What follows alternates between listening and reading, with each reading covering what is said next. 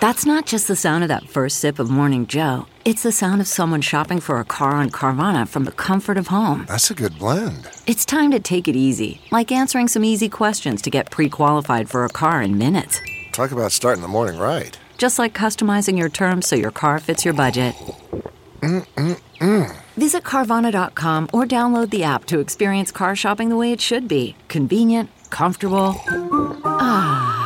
Good morning. I'm Margie Ellisor at Fox 2 with your St. Louis news, driven by Bomarito Automotive Group. A COVID 19 outbreak closes Parkway North High School. Students will switch to online learning. The school told parents about 20% of its students are in quarantine due to exposure. All events, after school activities, athletics, and practices were canceled last night. The girls' basketball team had to forfeit a playoff game. Students will return to the classroom on Monday, March 29th after spring break. Elementary school students in the Fox C6 school district will return to in person classes five days a week starting on March 22nd. The school board approved the change last night for students in kindergarten through fifth grade.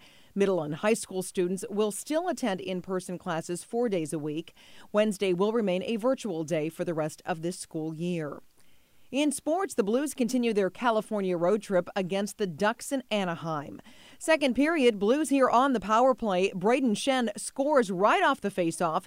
It's the Blues' second power play goal of the game. Then in the third, Zach Sanford scores another power play goal. The Blues go three for three on the power play, the first time since October of 2019 that the team scored three power play goals in the game. The Blues win this one 3 to 2, giving them 3 wins in a row. From the Fox 2 Weather Department, a cold front is going to cool us slightly today. Temperatures will show a wide range this morning, some mild while others grab the layers. The cold front doesn't bring a big change as highs will still be 10 degrees above average in the low 60s.